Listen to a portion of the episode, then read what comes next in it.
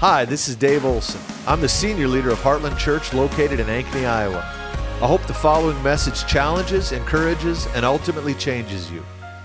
Thanks for joining us. I want you to turn with me to Isaiah chapter 9.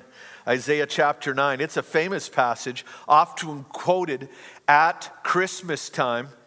And uh, it's it really you can't understand the magnitude or the weight of Isaiah chapter eight. I mean chapter nine rather, unless you look at what is happening in chapter eight. And in chapter eight, uh, it's it's the pronouncement of judgment. Matter of fact, the whole book it's a prophecy to Israel, to the wayward people of God, and it's it's judgment and hope continually through this book. And it really reveals the heart of God that as a father, even in discipline, he leaves us with hope. And so he tells the children of Israel, he said, Assyria's coming and he's going to invade you, uh, but then he'd give them hope. And so it's this pronouncement of judgment, of invasion, the exile, and all of this. But Isaiah keeps pushing forth hope. And again and again, he gives these messianic prophecies of the coming deliverance for the people of God, even though they're under the judgment of God. And so we pick this up in Isaiah chapter 8. And let's begin to read in verse 16. Uh, Bind up the testimonies, seal the teaching among my disciples, I will wait for the Lord who is hiding his face from the house of Jacob. I will hope in him. Behold, I and the children whom the Lord has given me are signs and portents in Israel from the Lord of hosts who dwells on Mount Zion. And so it's saying there's these faithful disciples are saying we're we're we're gonna we're believing in the Lord. And then verse 19, people inquire of their God. Should they not uh, should they inquire of the dead on behalf of the living? To the teaching and to the testimony. If they will not speak according to this word, it is because they have no dawn. They will pass through the land. Now, listen to this pronouncement of judgment before we get into Isaiah chapter 9. Isaiah chapter 9 is a glorious chapter, but you got to realize it's even more glorious. The sun coming up after an especially dark night is a little more glorious. So, listen to what he says here. And when um, they will pass through the land, greatly distressed and hungry. And when they are hungry, they will be enraged and speak contemptuously against their king and their God and turn their faces upward. And they will look to the earth, but behold, distress and darkness. Listen to this phrase the gloom of anguish. And they will be thrust into thick darkness. Thank God we're not stopping there this morning. Yeah, let's go home. That's kind of a downer. But now listen to chapter 9. This is an amazing thing. But there will be no gloom for her who was in anguish.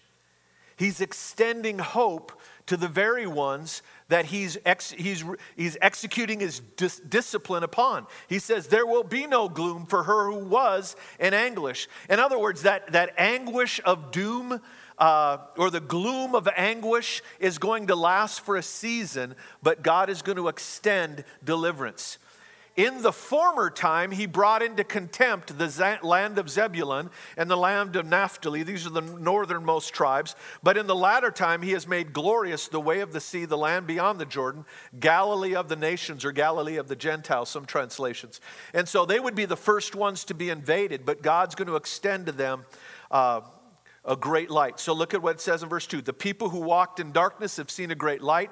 Those who dwell in the land of deep darkness, on them the light is shown. You have multiplied the nation, you have increased its joy. They rejoice before you as with joy at the harvest, and they are glad when they divide the spoil. For the yoke of his burden and the staff on for his shoulder, the rod of his oppressor, you have broken as in the day of Midian. He's referring back to the story of Gideon and saying that the rod that was put across their back, the yoke of oppression, is going to be broken in this hour, this, this future time of hope. I love the verse that Jennifer uh, shared this morning when she did the transition. Uh, you, it says, Return to your stronghold, you prisoners of hope. Do you love that? Psalm 119, verse 49 says this O Lord, remember thy promises upon which thou hast caused me to hope. It's somebody in a, a, a, frustrating situation and they're bringing God's promises back to him. They're saying, God, it's your fault my hopes are up. And I'm holding you to the promises. You're the one that awakened hope within me. And now I'm asking you to deliver on your promise. You know, the Lord loves when his people act like that. We become a prisoner of hope. We're bound to a promise. There are situations in which I cannot despair because I've been chained to a promise from God, who is not a man that he can lie. So the, he says, Return to your stronghold. You know, there are strongholds of evil and there are strongholds of good. Paul says in Second Corinthians chapter 10, he said, We uh, he, he talks about we demolish strongholds, we demolish arguments that have set themselves against the knowledge of God. So Paul's defining a stronghold as an argument. Now, there are arguments against the knowledge of God, and there are strongholds or knowledge or arguments for the knowledge of God. And that's the type of stronghold that we're to retreat to. Retreat to the, your belief system. Strengthen your belief system. Become a prisoner of hope. It's going to be your defense in the time of, of trial and the, the time where the enemy fights against you. Become a prisoner of hope. So he goes on, he says, they rejoice before you as joy at the harvest, that's verse 3. And they are glad when they divide the spoil, for the yoke of his burden and the staff for his shoulder, the rod of his oppressor you have broken as in the day of Midian. Listen to verse 5. For every boot of the tramping warrior in battle tumult, and every garment rolled in blood will be fuel for the fire. God's saying, I'm going to send my fire and the enemy's boots that used to trample in the blood and all the garments that are rolled in blood, they're going to be fuel for the fire. It's an amazing, amazing passage. And it's written to a people before they are disciplined. God announces their discipline, and it's going to be an invasion and an exile. They're going to be carried off to another land. But even before that happens, God, because He's such a good Father, extends hope to them and says, Hey, on the backside, I'm going to love on you, I'm going to deliver you. I'm going to break the rod of your oppressor. It's an amazing, amazing passage. So, how is God going to bring about this drastic turn of events? The people of God are going to be taken into exile. And they're going to come under the discipline of the Lord because of their rebellious, hard hearts. But God extends this hope, and I will deliver you at the end of your discipline. So Israel waits with bated breath. How is God going to deliver his people? Who is this deliverer? And as they wait, look at the next verse. As they wait with bated breath, what will he look like? They're looking for this great conqueror to enter onto the stage of history. And what happens? Goo goo gaga. A little baby climbs onto the stage. A little baby in swaddling clothes. It's the deliverer. We talked a couple of weeks ago about the angel's message. And really, it was a reference to this passage when the angel came and announced to the shepherds, Unto you is born this day in the city of David a Savior who is Christ the Lord. I, I said with tongue in cheek, the sh- shepherds must have looked at each other and re- said, I don't even know we were pregnant. He said, Unto you, but it was from an angelic perspective, saying, To you as the human race, there is a baby being born this night in the city of David. And it's a reference to this passage For unto us a child is born, to us a son is given. That is God's answer. And when we were talking out of that passage, it's so fascinating to me that the angel said, to the shepherds, he said, This shall be a sign to you. You will find a baby wrapped in swaddling clothes lying in a manger. That's going to be the sign, the indication. It's going to be the coordinates for the treasure. You're going to know when you've happened upon it, when you see these markers. It's going to be an infant, it's going to be a, a tiny, helpless, vulnerable little baby, but it's the sign of God's breaking into human history. And we talked in that message about how it's so important for us to, in, to realize that God starts things with an infant expression. Now, in this wonderful passage, he, he refers not only to the infant expression, but to the full grown, full grown maturity of his deliverance. A child is born, and a son is given.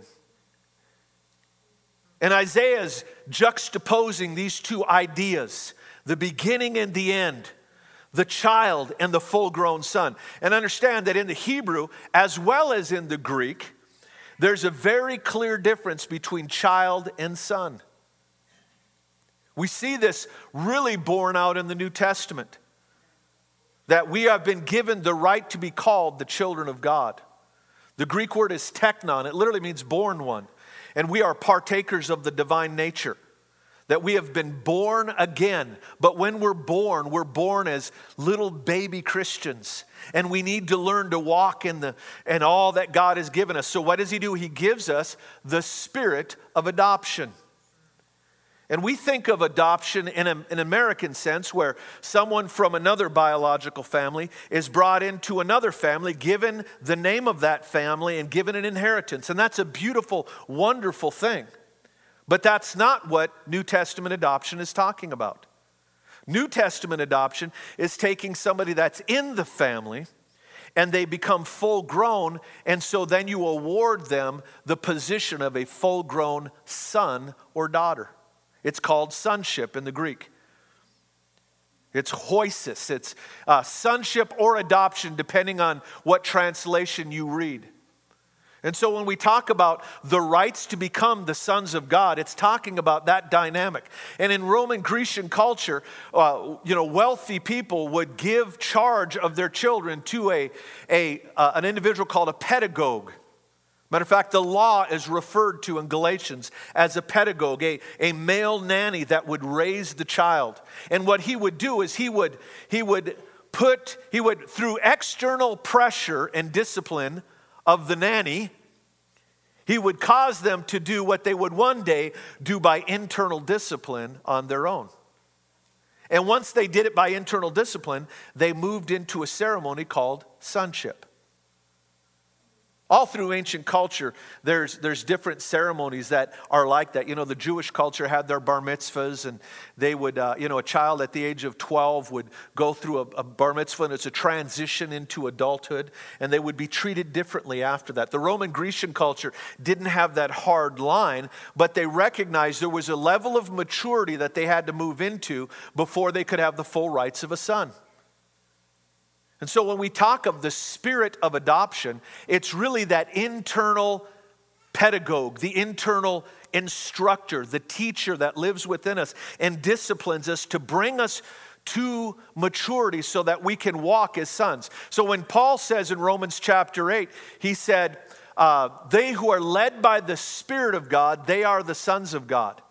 He's saying that when you're led by the Spirit, you've reached a level of maturity. Just because you're born again doesn't mean you've, you are yet a son. There's a, there's a process between the two. And that's what Isaiah is speaking of. There was a child born, but there was a son given. And in between that was the work of redemption. It's very important that we understand this because there's a lot of rich truths for the Christian life that are behind that span of time, that gap in Jesus' life. He was our great example. Hebrews chapter 5 says that Jesus learned obedience by the things he suffered, and once made perfect, he became the source of eternal salvation. I don't know about you, but I used to really struggle with that passage. How could Jesus learn obedience by the things he suffered? I thought he was always obedient. And how could he be made perfect? I thought he was created perfect. But it implies in Hebrews 5 that there was a process of him moving into perfection through his life. See, he was under the Spirit. When Jesus went down in the water and came up, he was under the Spirit. He was being trained. When he was declared, he was his coming out there at, in the River Jordan where he was declared into sonship. And so Jesus was going through this process just like we do. That's why in Hebrews chapter 2 it says, It was fitting that God, for whom and through whom everything uh, is made perfect, would make Jesus perfect through suffering. It was fitting that that would happen. You know why? Because that's how you and I will be made perfect. Again, not, not a good place to land this morning. But we're going to land on a high note. We're going to go home happy. But the fact is, God's taking us from teknon to hoisis. He's taking us from being a born one to the son, and we operate in the full right. See, in, in the Roman Grecian culture, a little child didn't have, you, you could have a, an heir to all the estate, but he was under the slaves in that family. The servants and slaves would pull rank on that child, even though he would be the inheritor they would pull rank on him and tell him what to do. Why? Because even though he had the nature of the Father, he didn't yet have the character of the Father. And that is precisely the difference between being a born one, a child, and being a son. A, a, born one, a child, has the nature of the Father, the DNA, the genetic code. When we're born again, we are partakers of the divine nature.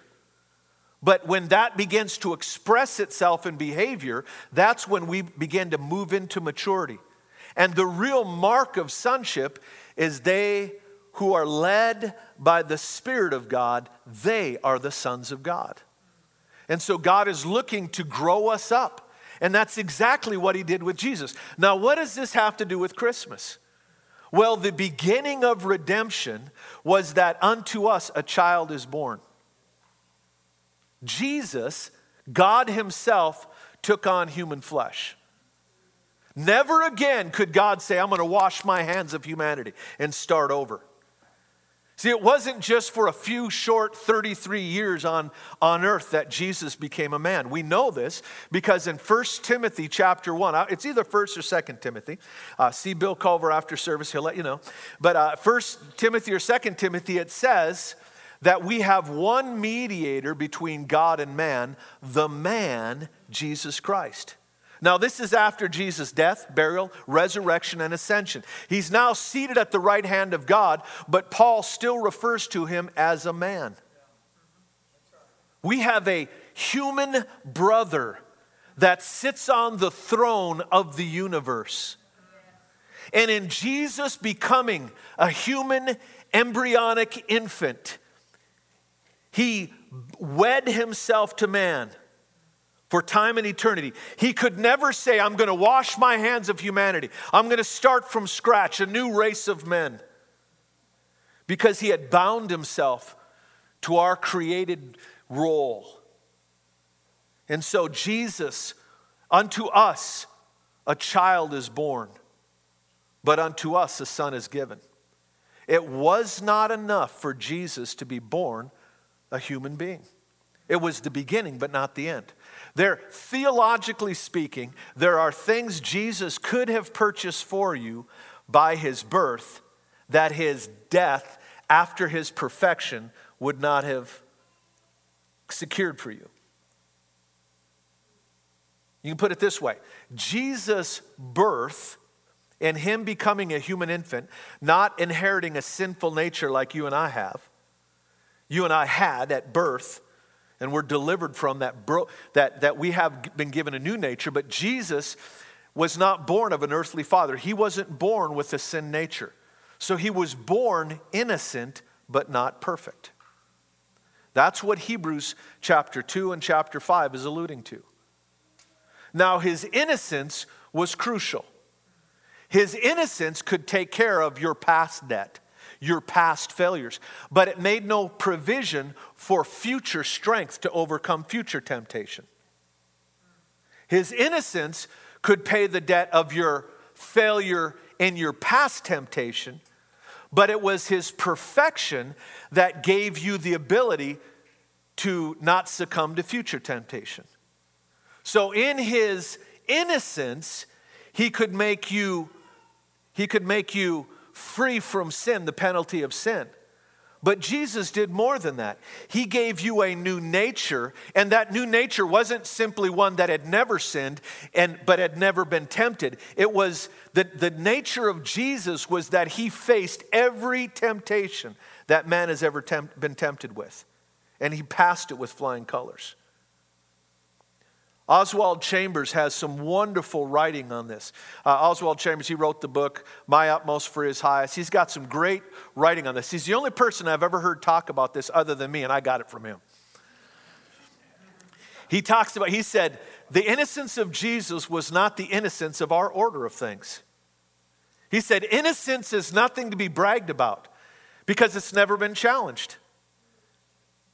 Innocence has just been shielded from evil, it's been shielded from temptation. Whereas holiness has gone through the fire and passed the test. It's been enticed. It's, it's, it's had the opportunity to sin. And that's why it was crucial that Jesus be tempted in every way, such as us. The old saying that when sin comes a knocking, I send Jesus to answer the door, because he's already conquered it.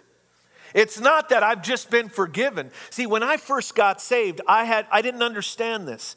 I understood that I was forgiven of the past, but in my mind, when I got saved, I was forgiven of the past, but now I have to really I'm walking on pins and needles because I don't want to ruin this thing. And I remember one day in Teen Challenge, 18-year-old kid, came off the streets, got saved out of homelessness and alcoholism, and now I'm I'm living for Jesus. I'm 18 years old and I'm mowing a lawn, and something happened and it made me mad and I I cussed under my breath. And I remember this condemnation just crashing in upon me. And this is literally what I thought, and the enemy was taking advantage of my faulty theology. I was so broken about it, I thought, God, you gave me a perfect life. You gave me another chance, and now I put a mark on it. Unbeknownst to me, I had put a lot of marks on it before that moment. I just wasn't as sensitive to the Spirit. But see how I, I thought now I had another opportunity to, to live the perfect life, and now I've destroyed that. And there's no way to redeem this one. It was a very twisted theology. And the enemy was leveraging my sincerity against me to cause me to live in condemnation. The, the purpose of accusation is to make God your adversary. If you own the identity the accuser places upon you, all of a sudden you're at odds with God. And so we've got to own the identity God gives to us. And that's found in the Son has been given. It's not just a child has been born. It wasn't that merely that Jesus was innocent. Had that been enough, when Herod sent the edict out, kill all the children under two years old, then Jesus could have been slain in the cradle. We could have got this thing going about 31 years earlier. It wasn't enough. When Jesus was on the edge of the cliff, and remember they went to push him off, and he just walked right through them. Why? Because he wasn't ready yet. There were still things he had to go through. He had to be tempted in every way, uh, like us, and yet be sinless. Philippians chapter 2 sums it up like this Jesus became obedient unto death, even the death of the cross. Jesus was perfected in that final act on the cross where he says, Father, into thy hands I commit my spirit. He committed himself to the Father's will, becoming obedient even unto death.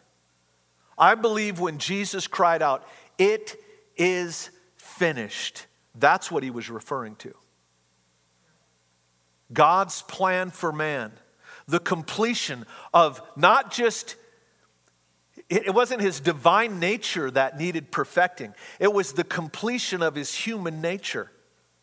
He was made perfect, and then could become the source of eternal salvation. Because the salvation of God is more than merely forgiving you, it's empowering you to live as a righteous man or woman of God. That's why in 1 Corinthians, Paul could say to the Corinthians, he rebukes them and says, Knock it off, guys. You are acting like mere men. You ever heard someone say, I'm only human? You, as a believer, don't have that luxury of using that phrase because you're not merely human. You are a new race of men. We are God men.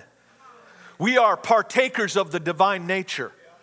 We, we have become one with Him. We are partakers, recipients. The grace of God lives in us to live above those things because the life that lives in us is not merely innocent and sinless and has never sinned, it's also holy and it's, it's confronted every temptation and came out the other side, maintaining its purity. That's the life we've been giving in salvation.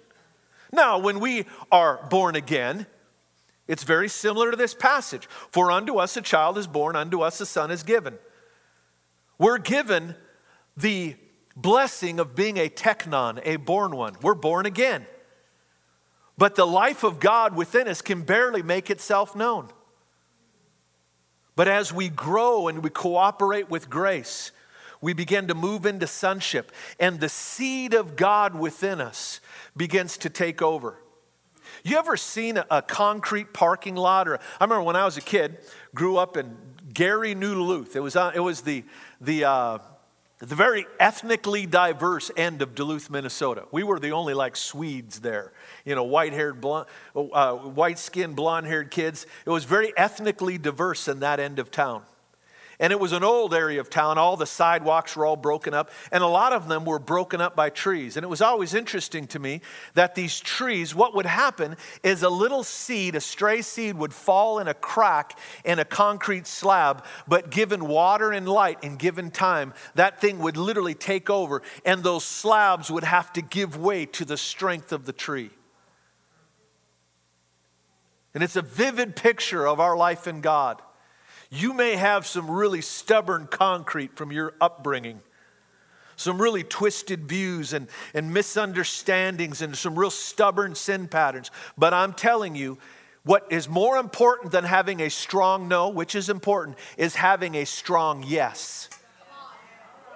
If you will water that seed and bring it into the light of His presence, I'm telling you, over time, those concrete slabs will have to give way because the oaks of righteousness will begin to exert themselves.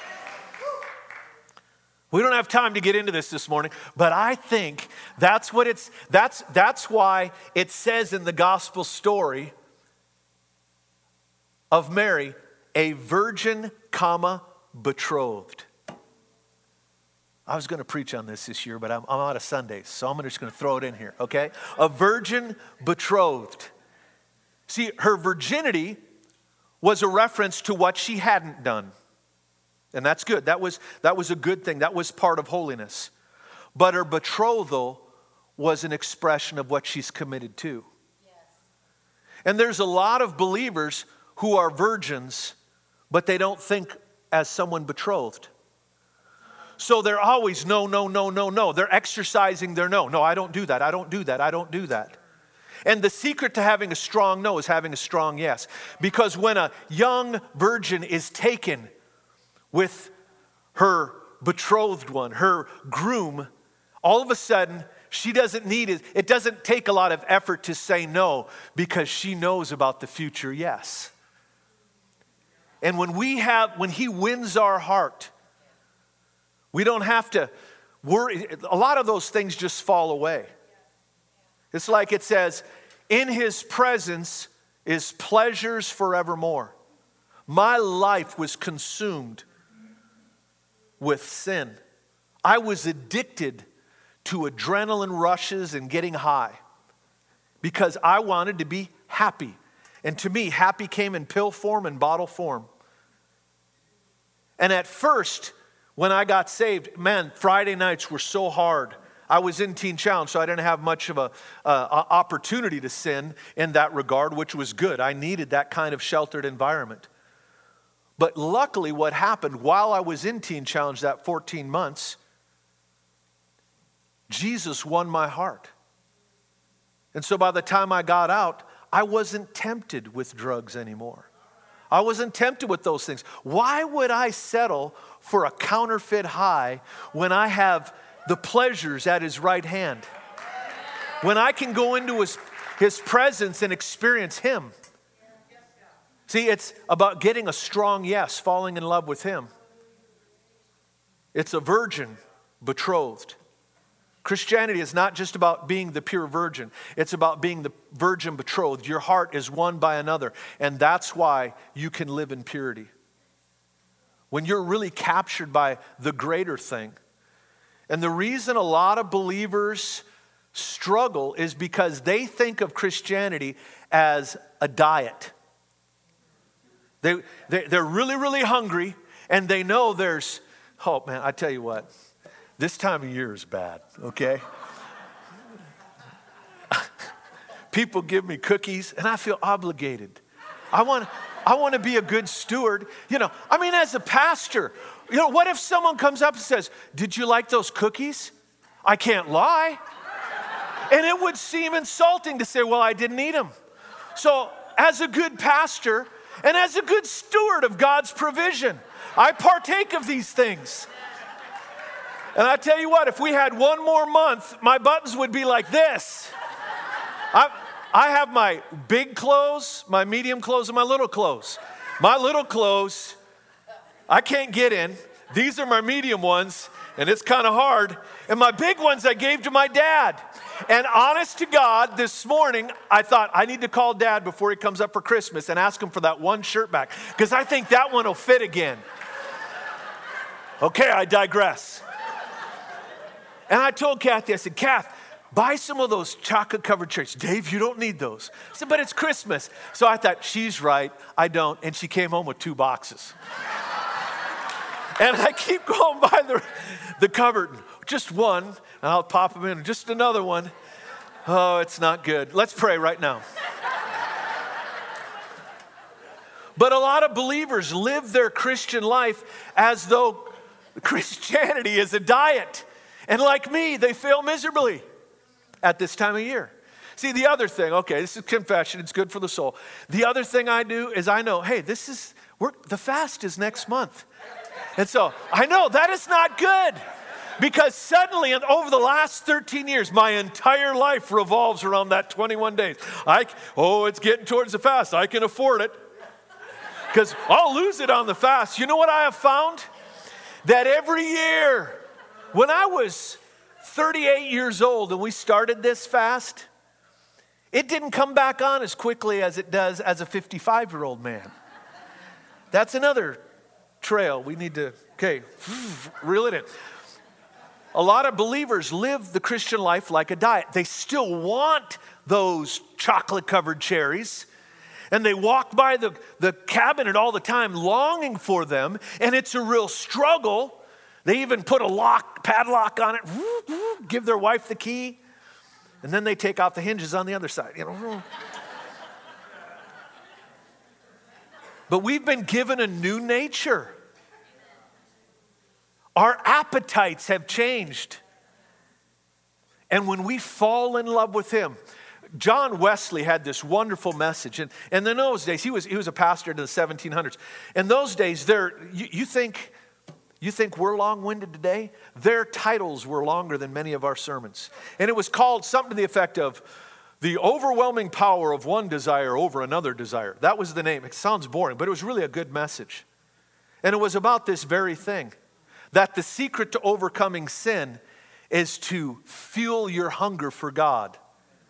If you will feed on Him, remember how your mom say, Don't eat junk food, it'll destroy your appetite? I always found there's a fresh one to follow, but uh, if we feed on Him, we won't desire those things. So, unto us a child is born, unto us a son is given. It's very important we understand that God is not merely interested in getting you to heaven. What He's really interested is getting heaven to earth. He created, in the very first verse of the Bible, in the beginning, God created the heavens and the earth. They were created together, they were to function together, and they were never to operate independently. And when man sinned, we severed them. And so, what did Jesus do? He came down not just to redeem us, but Colossians says, by his blood, He reconciled all things, whether things in the heavens or things on earth, by his blood. He's remerging these two, and he taught us to pray, Thy kingdom come, thy will be done, on earth as it is in heaven. We're to be the conduit, the tethers that tie heaven to earth, and it's to flow through us. That's what God's desire is. It's not merely to get you to heaven, He wants to get heaven to earth, and that starts in you. You are the beachhead of God's invasion.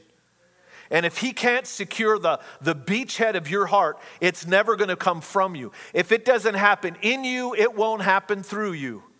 So, the beginning of this thing is we get saved, we're born again, but then we grow in the grace of God, and He conquers more and more territory in us so that He can conquer territory through us.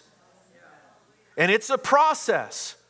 We're born ones, but the, op- the desire of God is that He have many sons. That's what He wants. Mature ones who will express His character.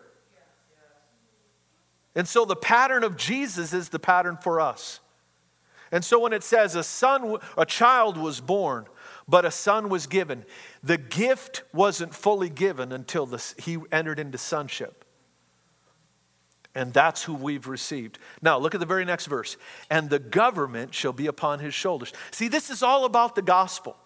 Okay, so if we're putting points to this, being a little more organized in our thoughts this morning, the first point is this God is interested in more than getting you to heaven, He wants to get heaven in you.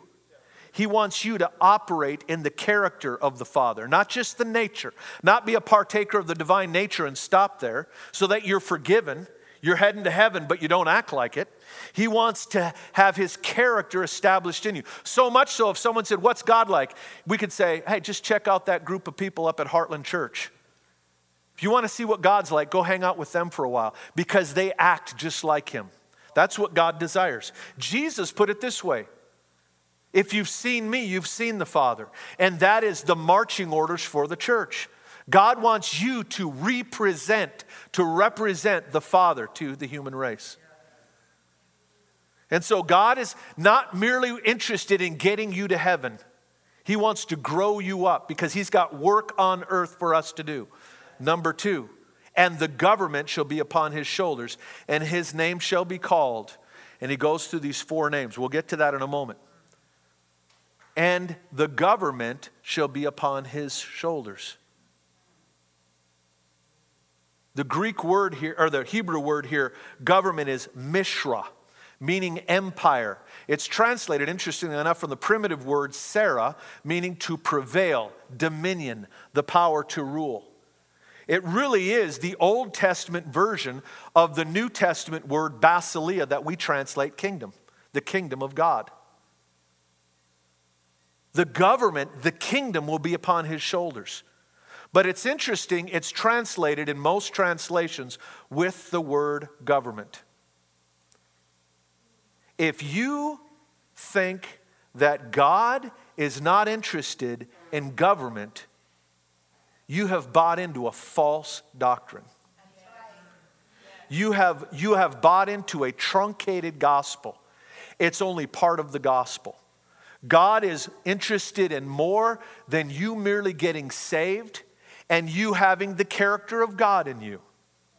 Okay? He's, more, he's interested more than you merely having heaven as your destination. Number one, he wants the character of God to be exhibited through you. But number two, he wants it to manifest on earth. God is concerned with government. Revelation chapter 11, it says, And the kingdoms of this world became the kingdoms of our God. God is interested in every facet of life. The great theologian Abraham Kuyper, I, I said this a few weeks ago, but I want to say it again. He had this great phrase. He was a theologian, he was also the prime minister of, uh, I want to say it was Denmark. He was the founder of an, an entire church movement, an entire denomination. Theologian, church leader, and prime minister. This guy was an eclectic, had some eclectic interests. But in him, they weren't separated. They all found their origin in his faith. And he said this There is not one square inch on planet Earth that Jesus does not look at and, and declare, mine. God has opinions about everything, and He's not shy on sharing them. God has political opinions. Do you know that? Politics are not something that are, well, you know, I wonder what the Lord thinks. Well, God, God's not of either party. That's true. But he's very clearly aligns himself with certain values. God has very strong opinions. And you and I, this there's an added dimension to this because our nation is this grand experiment founded upon biblical principles. And it affords us a tremendous level of liberty and therefore responsibility and authority. And God expects you to exercise that authority according to His word. It's called a vote. It's a very, very serious thing. And one of the problems in the United States of America is that the church has abdicated the political realm, the education realm, the entertainment realm, the business realm. We've divided the sacred and the secular. And it's created this, this schism where we're Christian on Sundays. Well, this is Christian things. But then we go to work on Monday, and well, you, you got to understand, we're living in the real world now, and that doesn't work here. And I'm telling you, that is a lie from the pit of hell. The principles of the kingdom will manifest the goodness of God in every facet of life when we apply them. And the government shall be upon his shoulders, the empire of God. And lest you think that what this is speaking of some far off kingdom, that that's, that's something we'll enter into someday, or this is only about spiritual matters. The word literally means the authoritative right to rule, and it's placed upon Jesus' shoulders. In the New Testament, we translate again the word basileia as kingdom. And in our English our English translation, our English understanding of kingdoms puts us at a disadvantage of really understanding what the Bible teaches. Because we think of kingdom as a domain, but in actuality, it's dominion. It's not a, it's not a realm, it's rule. It's not a place, it's the right to go in and exert influence over a place. That is what the kingdom is. We get it's, it's a compound word in the English, king's dominion, or the princely right to rule, to exert his influence.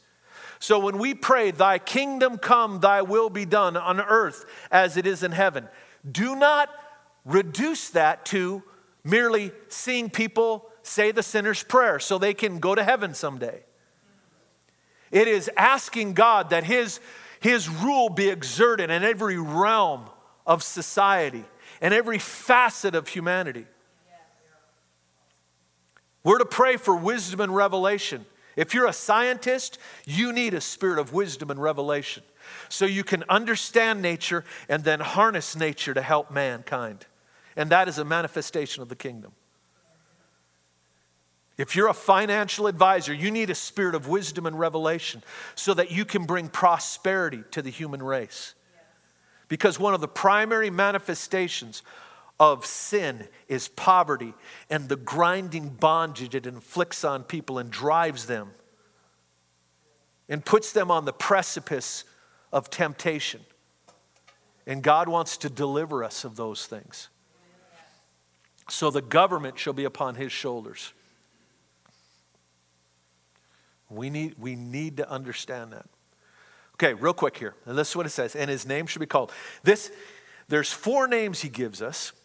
And in these four names, it's almost a parenthetical thought. It's just, he, he gets at a little tangent to say, I want to tell you what his names are. And then he gets back to this theme. So we're going to skip that for just a moment and jump into verse 7. Of the increase of his government and of his peace, there will be no end on the throne of David and over his kingdom to establish and uphold it with justice and righteousness from this time forth and forevermore.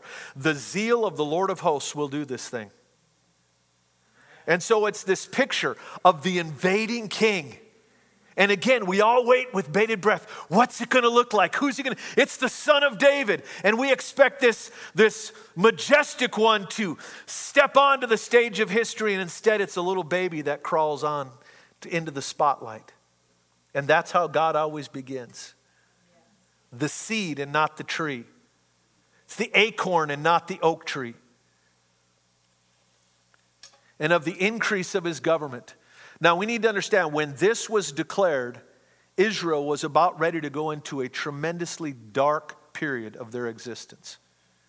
And even more so when it came to fruition, this word was a messianic word of Jesus' birth. We look around us and get, get distressed about the state of affairs in our nation. But I'm telling you, it was nothing like the Jewish people were living under in the birth of Jesus. Murder was a, a source of entertainment. The governmental rule, it was tyrants who had the, the ability to kill at will. They had no accountability. They were maniacs, some of these guys. Fathers had the right to ch- kill their own children. Slavery was just a, a, a normal operations, and slaves were slaves and women were like livestock. You could kill it at, at will. And it was into this thing, this, this scenario, this darkness, this oppressive environment that Jesus came as a little seed, as a little infant. It's, it seems ludicrous. I mean, think about that. This is where, this is, all of history had culminated in that state of affairs. And what's God's answer? Wah, wah. This is how we're going to turn events. The hinge upon which history will swing. Wah, wah. But God revolutionized history. He overturned the Roman Empire through the life in that child. If God could do that through a single life, how much more can He do that now through the many lives? Jesus said, Except the kernel of grain fall into the ground and die, it abides alone. But if it dies, it will be released into the many kernels. And that's you and I. And there are acres and acres and acres of waving grain in the form of believers that if we get a hold of what he's saying here, the government shall be upon his shoulders. We are the answer. And listen to what it says the increase of his government and peace, there will be no end. Make no mistake about it. The kingdom of God is always advancing, always growing. There, there can be battles that we lose because God chooses to operate through frail human beings. But I'm telling you that the kingdom of God is always advancing. Become the prisoner of that hope and look from that perspective. Because if you look, if you zero too much in on circumstances, it can create despair and some other unseemly behavior. But we need to be prisoners of hope. Of the increase of his kingdom, there shall be no end.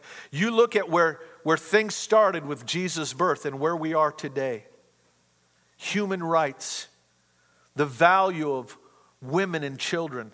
And these are all the results of the gospel. Wherever the gospel goes, the value of man is elevated. It's an amazing thing.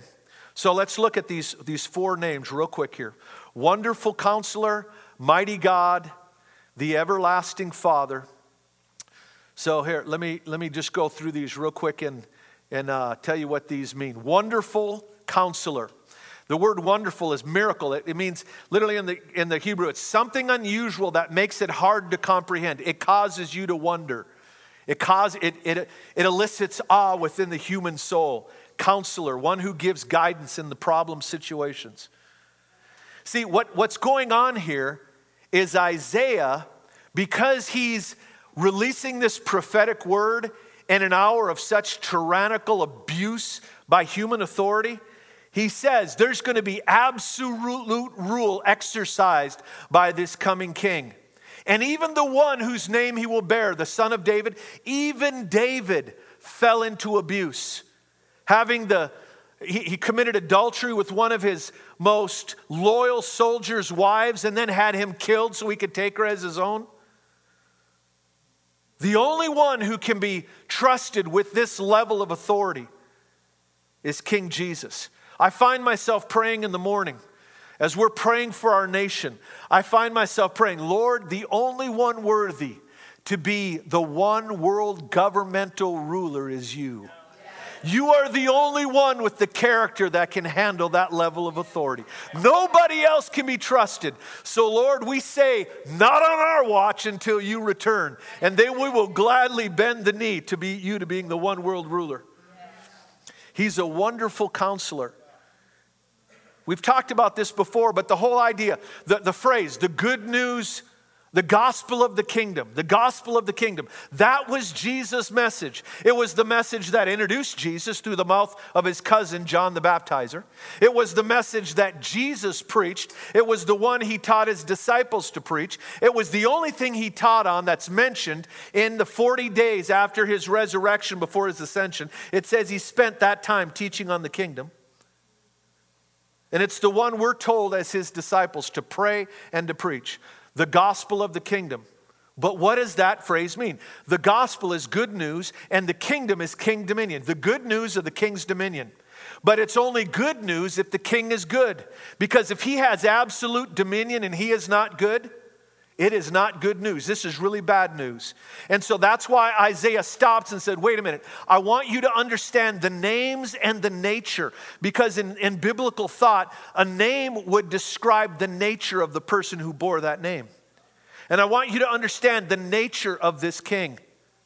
Because when you understand his nature, you'll welcome his rule into your life. He's the wonderful counselor, he's the mighty God. In, in Hebrew, it's El Gibor. The word mighty is a warrior, a champion, valiant and even violent one.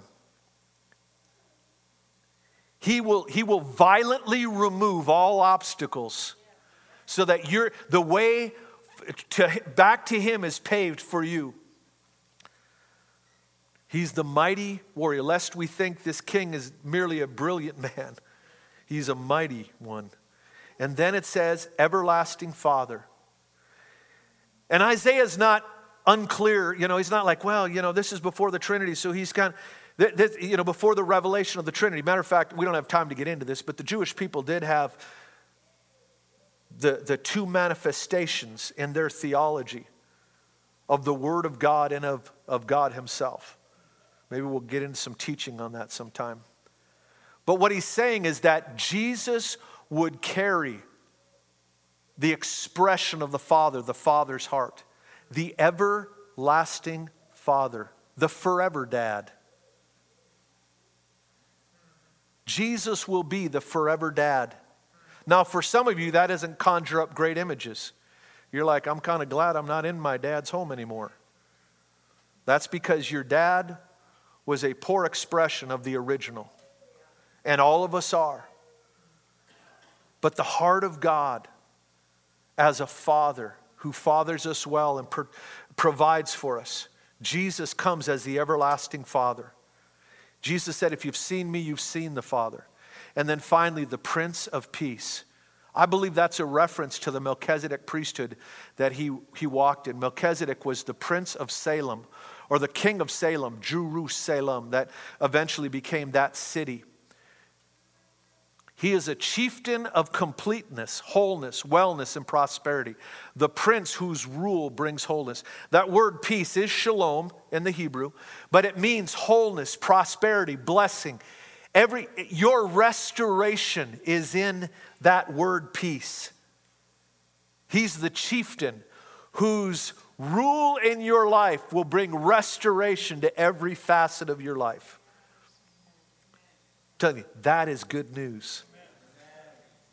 Unto you a child is born, but unto us a child is given, or son is given. He paid the price. He passed every test so that he could pass on the inheritance to you and I. So, what does that mean? Child to sonship. Three things. Oh man, I'm, I'm already over. I'm just going to read them off. In the span of one lifetime, from the birth to the death, God would alter history. Jesus would become the hinge upon which all history swings. Even our calendars bear this out. Wherever the gospel goes, dignity is restored and prosperity ensues. When I say prosperity, I mean the, the, the, the, the circumstances of man are elevated. Anybody ever read the book Bruchko? It's by a guy named Bruce Olson. Bruce Olson was a young 19 year old kid from St. Paul, Minnesota, felt called to missions, went to a missions board and said, Would you send me to the jungles of Colombia and Venezuela? And they said, You're too young, go get some training. And he thought, I'm called. So he just hitched a plane, landed there, and marched off into the jungle. About a decade and a half later, he marched out, and this whole culture had been transformed by the gospel. It's an amazing story. He, he preached to the Motilone Bari Indians of Colombia and Venezuela. And they were, they were warring tribes that really lived in prehistoric ways. And he's still there some 60 years later. Now they have their own universities, their own doctors that have been trained, medical doctors that have been trained in their own universities. These were people who lived in huts very prehistoric existence. The gospel came and all of society rose with it. It's an amazing story. And you see that again and again all throughout history. Okay, so it's a span of one lifetime from his birth to his giving. It was, the process, it was a process, not an event. God starts with the seed and grows it into a tree. Matt, Adam was made a man. The second Adam was born a baby. God always starts with the seed. We don't have time to get into more of that. The child Born is Christmas, the son given is Good Friday. The child could take care of your past, the son provides for your future. The child could have provided forgiveness for your failures, but it took the son to provide grace for future victory. Thanks for listening to our podcast. If you'd like to help more people hear this message, you can get the word out by subscribing and sharing it on social media. If you'd like to support the ministries of Heartland Church, you can do so at heartlandchurchonline.com/give.